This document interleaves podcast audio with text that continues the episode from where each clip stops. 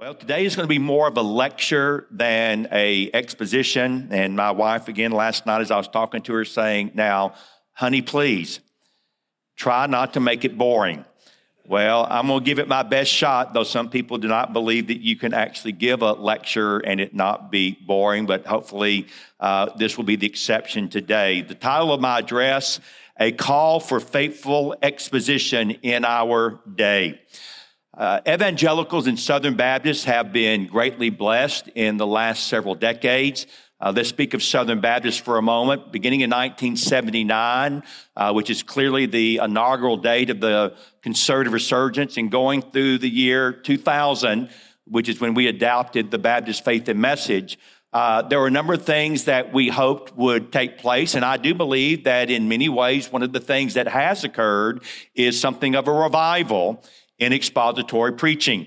Uh, because of technology and media, all of us have access to great men, both of the past and the present. In just the last few days, I just sat down and began to list the excellent expositors uh, that are out there that have influenced me, and perhaps I suspect many of you going back. Men like W.A. Criswell, Adrian Rogers, Stephen Olford, Jerry Vines, John MacArthur, James Merritt, Alistair Begg, John Piper, David Jeremiah, J.D. Greear, Mark Dever, David Platt, Tony Merida, Lig Duncan, Sinclair Ferguson, Robert Smith, Jim Shaddix, Scott Pace, Josh and Steve Smith, David Allen, Stephen Rummage, H.B. Charles, Tim Keller, Andy Davis, Tony Evans, and my list is not exhaustive. And though all of those men have their own unique style of doing preaching and in particular exposition, I think it would be quite easy to put all of them under the umbrella of a faithful expository preacher. And yet, I still have a concern for the necessity of authentic exposition in our day.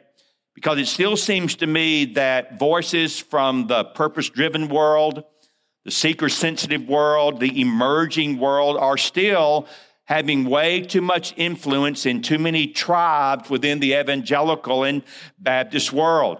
I think we would be foolish if we did not acknowledge the influence of people like Andy Stanley, Rick Warren, Steven Furtick, Joel Osteen. In fact, on a couple of occasions over the last 10 years, I decided for whatever reason to go on a bombing raid on Joel Osteen from the pulpit, basically calling him out as the heretic that he is.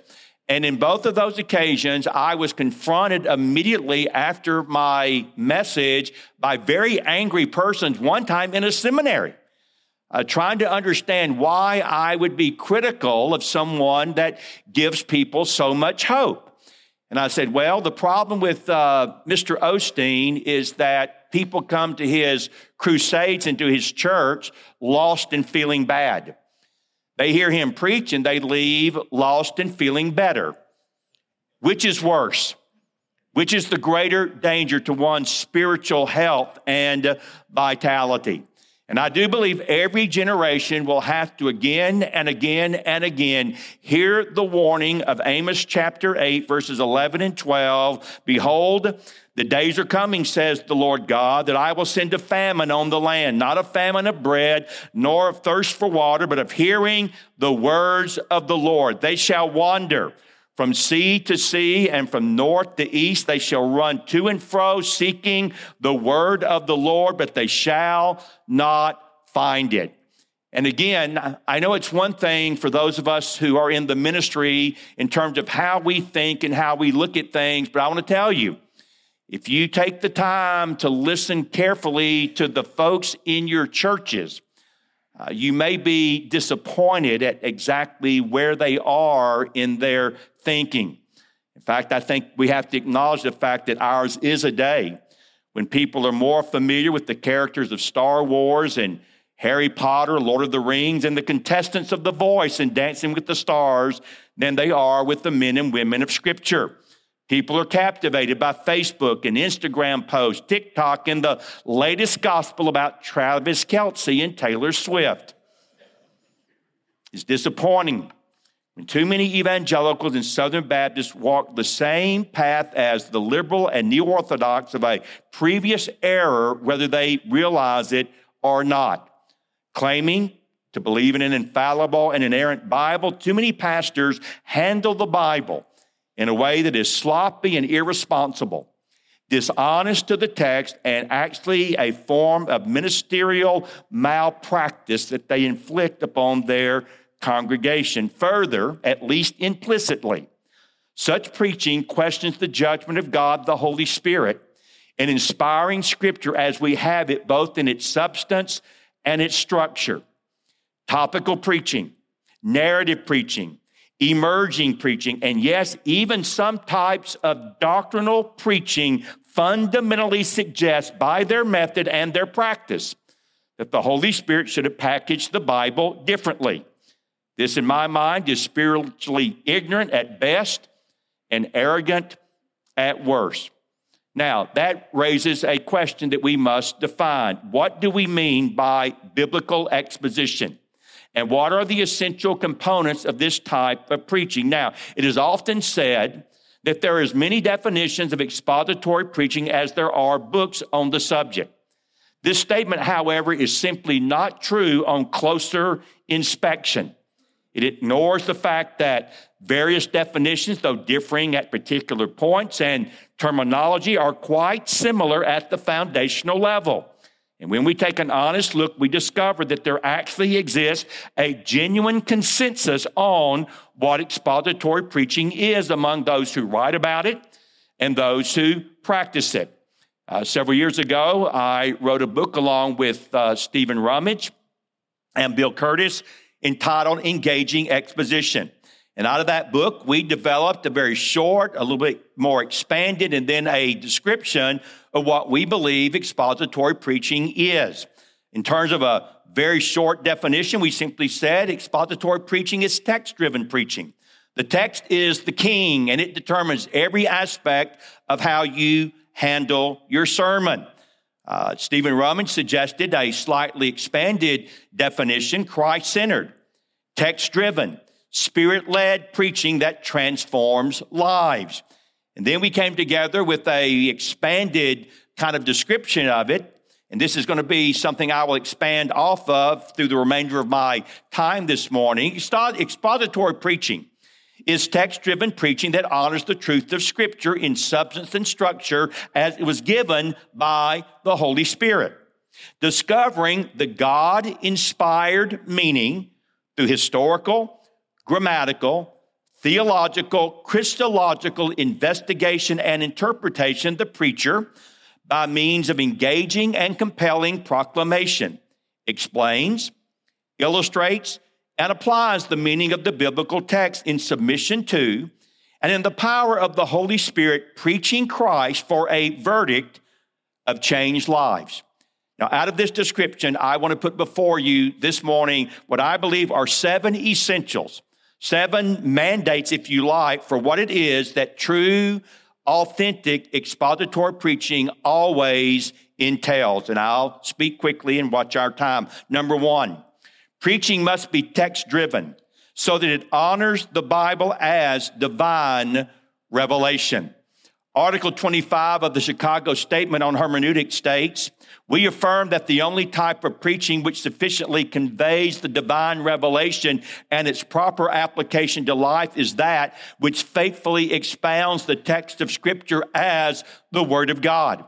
We deny that the preacher has any message from God apart from the text of Scripture.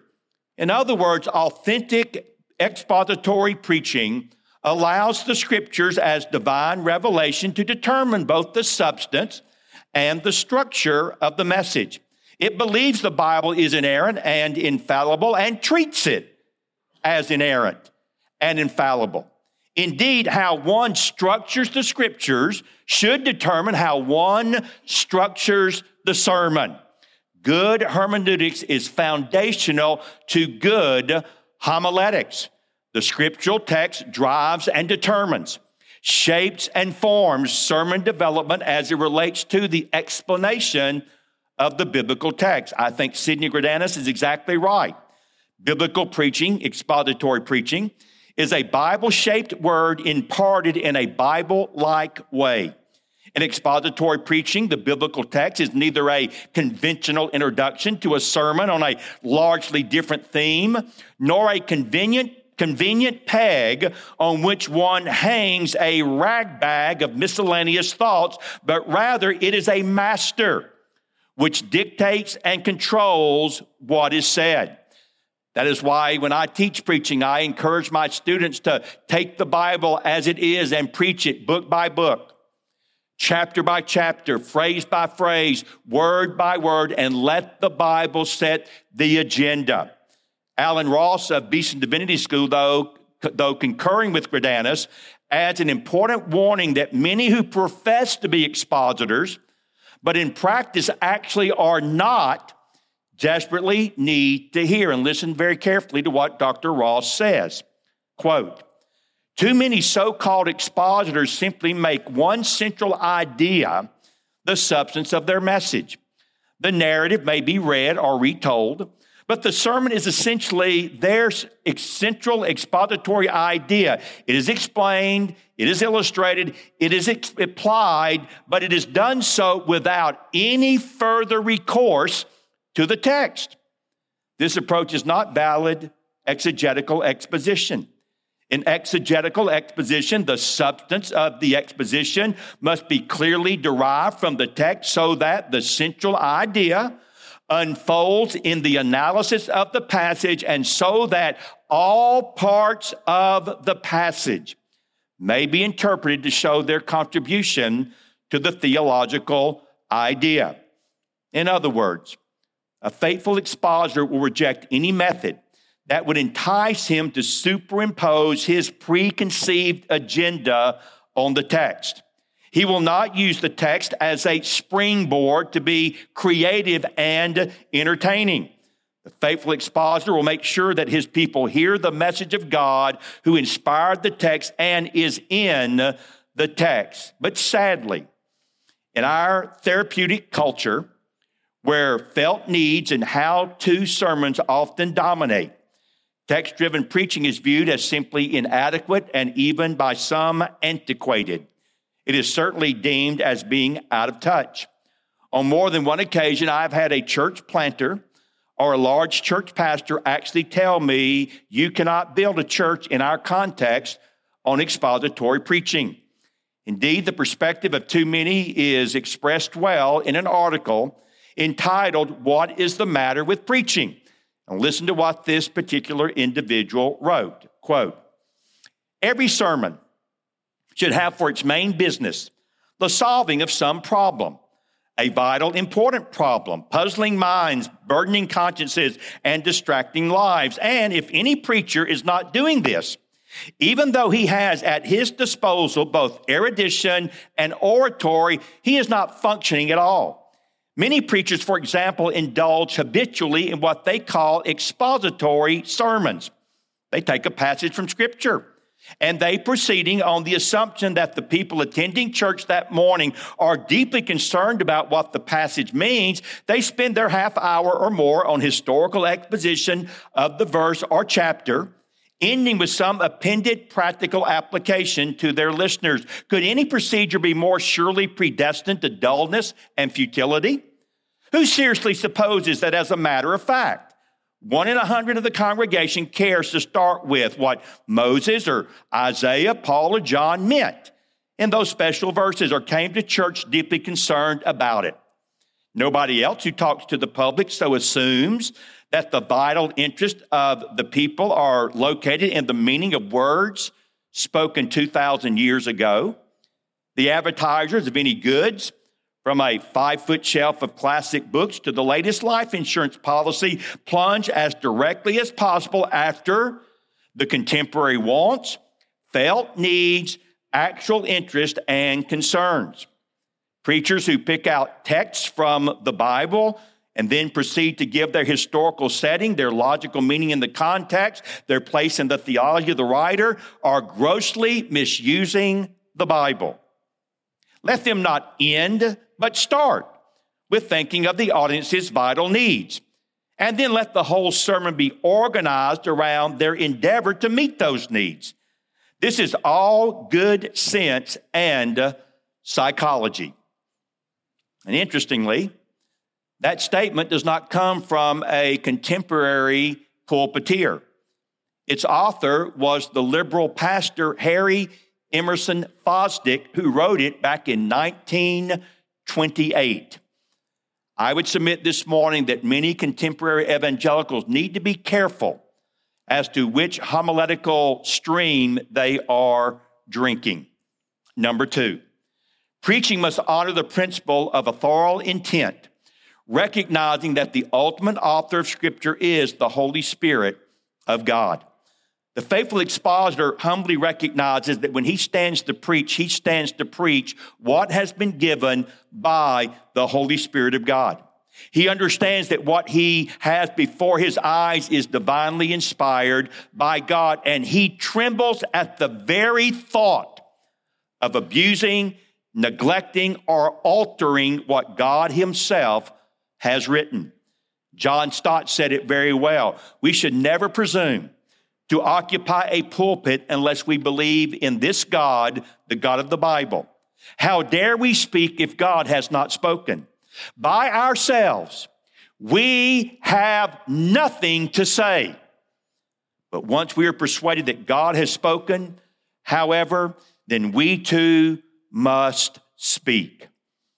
I believe, as I've said for most of my ministry, that the Bible is best described as the Word of God written in the words of men. However, we must never forget it is ultimately the Word of God and the divine author's intended meaning as deposited in the text should be honored. There's a very noble tradition concerning this principle. J.I. Packer himself, citing the Westminster Directory of 1645, captures well what it states. Quote, the true idea of preaching is that the preacher should become a mouthpiece for his text, opening it up, applying it as a word from God to his hearers, talking only in order that the text may speak itself and be heard, making each point from his text in such a manner that hearers may discern the very voice of God. Charles Spurgeon would add in this context, quote, a sermon comes with far greater power to the consciousness, consciences of the hearers when it is plainly the very word of God. Not a lecture about the scripture, but scripture itself opened up and enforced. I will further recommend to you to hold to the ipsissima of verba, the very words of the Holy Ghost. Those sermons which expound the exact words of the Holy Spirit are the most useful and the most agreeable to the major part of our congregations. They love to have the words themselves explained and expounded. And I'll say this just very quickly. You may be in a church where that's not where they are now. But if you faithfully, week after week and month after month and year after year, continue to faithfully expound the word of God, they will not be able to put up with anything else. And they will crave to find a church when they move on, if God leads them somewhere else, to find another man who faithfully, week after week, just simply opens up and explains the word of God. Haddon Robinson is exactly right. When a preacher fails to preach the scriptures, he abandons his authority. He now confronts his hearers no longer with a word from God, but only with another word from men. And bottom line, brothers, I don't give a rip what you think. I don't give a rip what I think. But I care greatly about what God thinks. And that is what faithful expositors will be sure to give their people. Number three, Scripture must be interpreted and understood as it was given to the original audience. The text cannot mean today what it did not mean then. However, now stay with me, it may reveal a more full meaning in the context of the whole canon and what I love to call the rest of the story. Gordon Fee and Douglas Stuart are certainly correct in their classic book, How to Read the Bible for All It's Worth. A text cannot mean what it never could have meant to its author or his readers. In other words, the author and the original audience hearing us expound the text should be able to step up and exclaim, You got it right. You got it right. Now, this principle does not neglect the fact that the faithful expositor must build a sturdy bridge between the historical audience and their context, the wonderful contribution again of John Stott, the audience he addresses here and now. It does mean, though, he will not eisegete the text, reading into it the preconceived notions of his own imagination or interest. Further, he will not abuse the inspired text with a fanciful and irresponsible hermeneutic that surpasses the allegorist of the medieval period. As evangelical expositors, we must continue affirm, continue to affirm that the meaning is one, though the applications are many. We must honor the text as it was given and as it would have been understood by the original audience. However, and this is crucially important, this principle does not ignore the divine authorship of Scripture the concept of interpreting scripture in light of the whole canon, the flow and nature of redemptive history, and its Christological focus. And that's a lecture in and of itself. It does see the value of what theologians call sensus plenior. As Kevin Vanhoozer argues, and I find his argument compelling, quote, the fuller meaning of Scripture, the meaning associated with divine authorship, will emerge only at the level of the whole canon. The canon as a whole becomes the unified act for which the divine intention serves as the unifying principle. The divine intention supervenes on the intention of the human authors. The Spirit will apply meaning, He will not change it. In other words, implications and significances embedded in the meaning of the text in light of the whole canon of the coming of Christ may certainly come to light. This will provide balance as well as a healthy affirmation of the principle of progressive revelation. It will recognize that knowing, quote, the rest of the story, close quote, should inform our interpretation and proclamation. I will address this more fully with principle number five. Number four, pulpit proclamation must affirm that the historical, grammatical, theological, Christological interpretation will best discover both the truth of the text and the theology of the text as well. Recent years have felt like the, an excursion into something of a religious twilight zone for me. Restless and reformed, wokeism, politics, gender confusion, Rick Warren, Andy Stanley, and the beat goes on. Question Which of these is the real danger? Answer None of them. None of them as troubling as some of these movements and personalities are. No, I am more convinced the real danger is being swallowed whole by shallow and sloppy and unbalanced theologies. If we will indeed teach our people solid biblical theology, rooted in biblical exposition. Extreme agendas from any direction will be easily recognized and quickly jettisoned. Walt Kaiser correctly reminds us, quote, the discipline of biblical theology must be a twin of exegesis. Exegetical theology will remain incomplete and virtually barren in its results as far as the church is concerned, without a proper input of informing theology, a proper input of systematic theology. Indeed, Donald Bloesch, I believe, is correct. The church that does not take theology seriously is unwittingly encouraging understandings of the faith that are both warped or unbalanced. That's why, again, when I teach preaching, I encourage my students when they are dealing with a particular text to follow the classic categories of theology and ask the question Does this text, and if so, how does it speak to the doctrine of God, the doctrine of revelation, the doctrine of humanity, the doctrine of Christ, the doctrine of salvation, the doctrine of the Holy Spirit, the doctrine of the church, and the doctrine of eschatology, or last things? To simplify it, I say always ask of a text, what does this text teach us about God?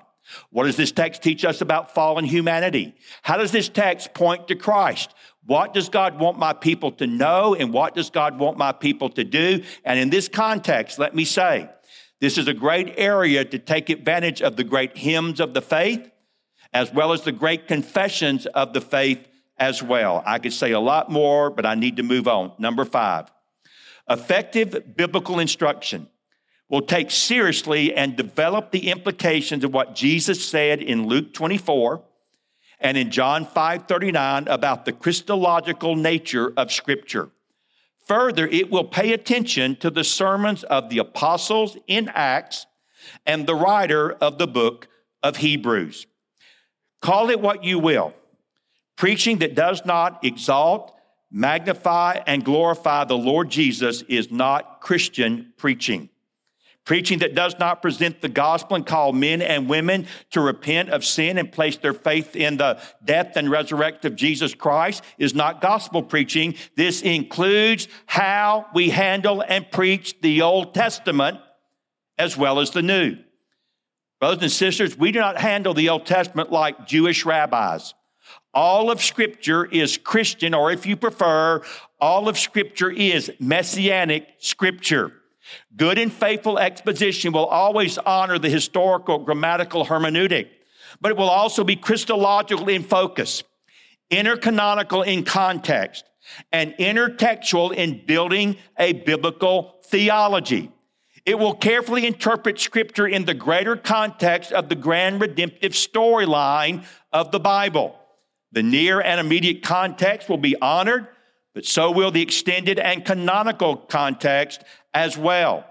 Such a hermeneutic and homiletic is in harmony with that which was employed by the apostles, applying what uh, can be called a comprehensive Christocentric hermeneutic. We will examine the little narratives and pericopes in light of the big narrative, the great redemptive narrative centered in Christ. And I would just quickly add as an aside, I think Genesis 3.15 is a very important hermeneutical key in rightly interpreting the Old Testament. As this applies then to the Old Testament, we will exegete and expound Scripture, recognizing that all of the Scripture points to Christ. And as those in Christ, it points to us and is applied to us, mediated through Christ. And again, it's another sermon, another address for another day. Faithful typology not fanciful allegory, will be a helpful and important hermeneutical key that will unlock messianic jewels often neglected or missed. John Akin, who does happen to be my son, professor of Old Testament and Hebrew at Carson Newman, guides us well when he writes, and I quote, We look for clues, themes, etc., that foreshadow what will happen at the end of the story. After reading the whole story, those clues and themes now make greater sense and are read in the light of the rest of the story. When reading stories like Romeo and Juliet, the Odyssey, or The Lion, the Witch, and the Wardrobe, we do not dissect the earlier episodes without putting them in the context of the entire story. That would be like analyzing Act Two of Romeo and Juliet without seeing the clues and themes that foreshadow the tragic movement of the plot. The same must be done when reading the Old Testament because there are clues and themes. These point forward to fulfillment in Christ. Now, in this regard, I put my cards on the table. I have been influenced by and I stand with expositors like John Akin, Don Carson, Brian Chapell, Edmund Clowney, Sinclair Ferguson, Lig Duncan, Graham Goldsworthy, Sidney Greidanus, Tim Keller, Tony Merida, Duane Milione, David Platt, Adrian Rogers, Jim Shaddix, Jerry Vines, Charles Spurgeon, and in particular, I have been significantly influenced by the preaching ministry of the Presbyterian Tim Keller. Many of you are familiar with his wonderful article entitled It's All About Jesus. It does such a wonderful job of helping us understand the overarching way that we ought to be approaching the Old Testament. He says, and I quote, Jesus is the true and better Adam. He passed the test in the wilderness, not in the garden, and his obedience is imputed to us. Jesus is the true and better Abel, who, though innocently slain by wicked hands, has blood now that cries out, not for our condemnation, but for our acquittal. Jesus is the better ark of Noah, who carries us safely through the wrath of God revealed from heaven and delivers us to a new earth.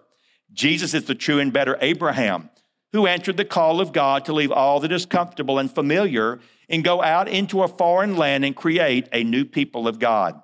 Jesus is the true and better Isaac, who was not just offered up by his father on the mount, but was truly sacrificed for us.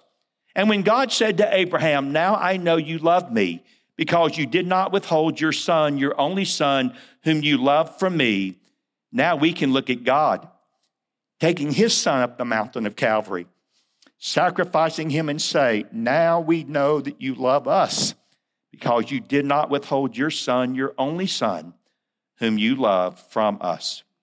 Jesus is the true invader, Jacob, who wrestled and took the blows of justice we deserved.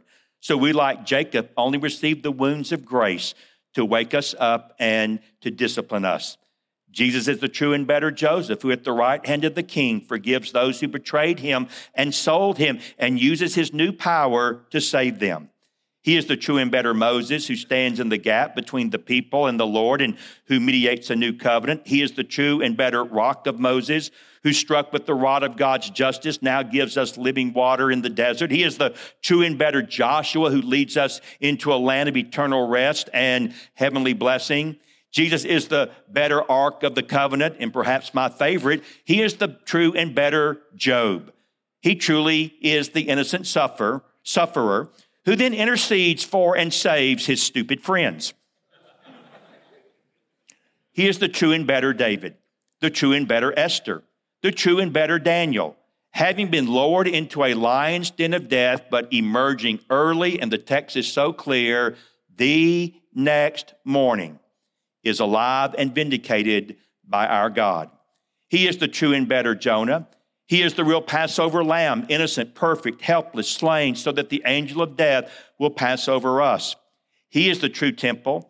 He is the true and greater prophet, the true priest, the true king, the true sacrifice, the true lamb, the true light, the true bread. The Bible is really all about him.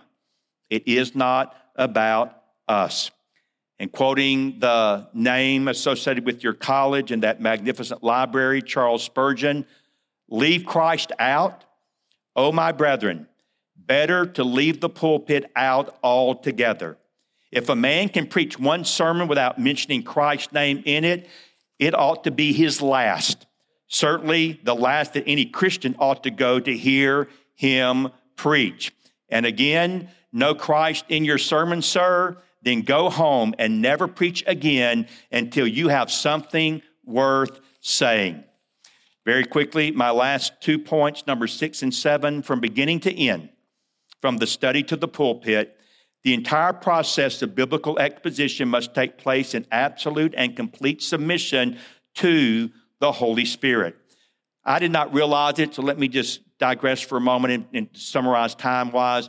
I didn't realize what he meant years ago when I heard W.A. Criswell ask the question, Dr. Criswell, when do you have your devotion?